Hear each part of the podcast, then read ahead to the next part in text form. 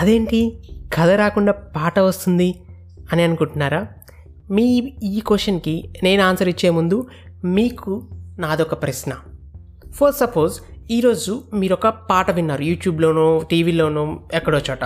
ఆ పాట మీకు ఎంత నచ్చిందంటే మీ లైఫ్ టైంలోనే ఇప్పుడు వరకు అంత అద్భుతమైన పాట ఇప్పుడు వరకు మీరు వినలేదు, అంతగా నచ్చింది. అప్పుడు ఏం చేస్తారు? రోజు ఆ పాటని 10 సార్లు 20 సార్లు వింటూనే ఉంటారు, ఆస్వాదిస్తూనే ఉంటారు.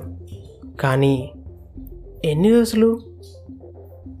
1 వీక్, నెల రోజులు, లేకపోతే అంతే బాగా మనకి ఇంకో పాట నచ్చేంతవరకు కదా.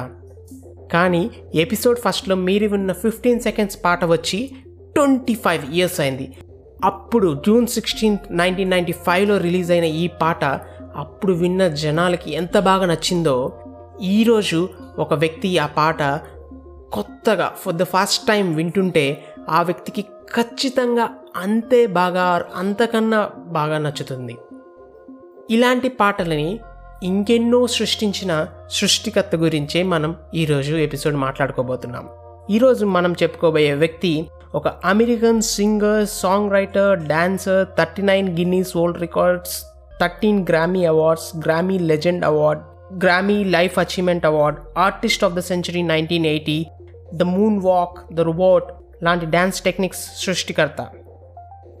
25 years బ్యాక్ వచ్చిన పాటతో మనం స్టార్ట్ చేసేస్తున్నాం మన ఛానల్లోని 25th the silver jubilee episode, all about the king of the pop, living legend forever, Michael Joseph Jackson, famously known as Michael Jackson గురించి వినేద్దామా?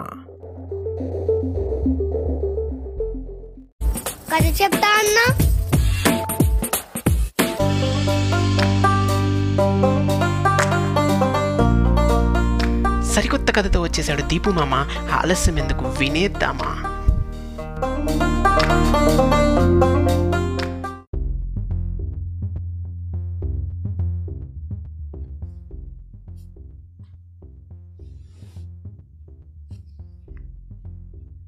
జాక్సన్ వాళ్ళ అమ్మా నాన్నకి మొత్తం 9 మంది పిల్లలు.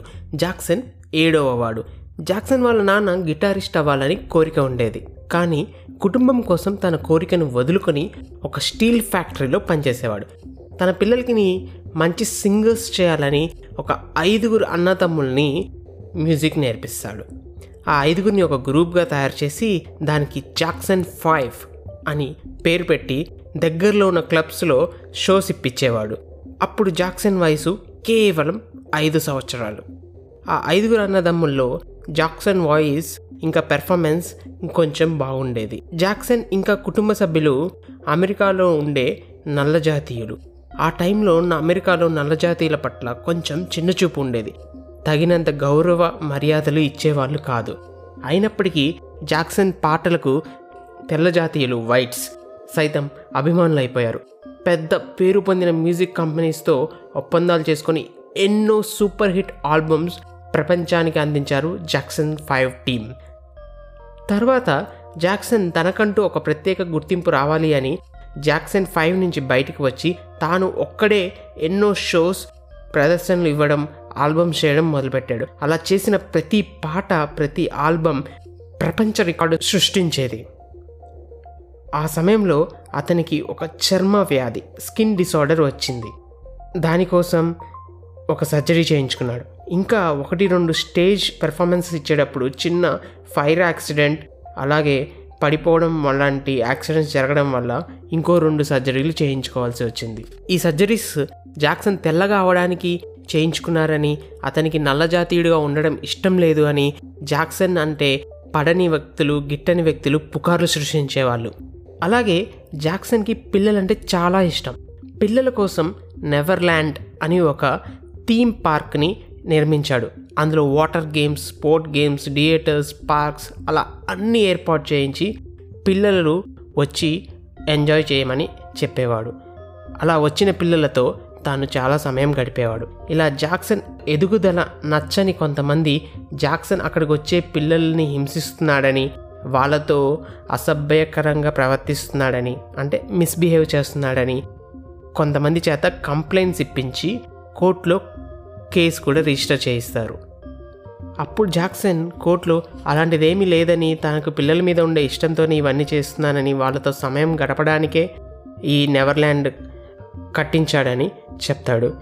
జాక్సన్ చెప్పిన సమాధానం కోర్టుకి నచ్చలేదు. జాక్సన్ నిజంగానే పిల్లల్ని హింసిస్తున్నాడు అని అనుకొని కోర్టు జాక్సన్కి కొన్ని వందల కోట్ల డాలర్లు ఫైన్ వేస్తుంది. ఇలా కోర్టు ఫైన్స్ కట్టలేక, ఇంకా నెవర్ల్యాండ్ మెయింటెనెన్స్ చేయలేక జాక్సన్ అప్పుల్లోకి వెళ్ళిపోతాడు. ఇన్ని ప్రెషర్స్ మధ్యలో జాక్సన్కి నిద్ర పట్టేది కాదు. నిద్ర కోసం తన డాక్టర్ని కలిసి నిద్ర మాత్రలు, ఇంకా ఏవో మెడిసిన్స్ వాడేవాడు. అలా మెడిసిన్స్ వాడడం వల్ల తన బాడీ వీక్ అయిపోయింది. 50 years ఏజ్లోనే తను హార్ట్అటాక్తో చనిపోయాడు. ఈ కథలో మనం తెలుసుకోవాల్సిన నీతి ఏంటంటే, మనం మహానుభావులు అయ్యే ప్రాసెస్ ఆర్ జర్నీలో ఎంతో మంది వ్యక్తులు ఇంకా పరిస్థితులు మనల్ని కిందకి లాగేయాలని ప్రయత్నిస్తూనే ఉంటాయి. అలాంటి మనుషులను కానీ పరిస్థితులను కానీ గుర్తించడం, వాటిని అవాయిడ్ చేయడం, తట్టుకోవడం మహానుభావులకి ఉండాల్సిన ముఖ్యమైన కళ. అది పిల్లలు ఈ వారం కదా. మళ్ళీ నెక్స్ట్ వారం మిమ్మల్ని మరో కొత్త కథతో కలుస్తాను. అప్పటి వరకు సెలవు, tata, bye bye. Enjoy your Sunday.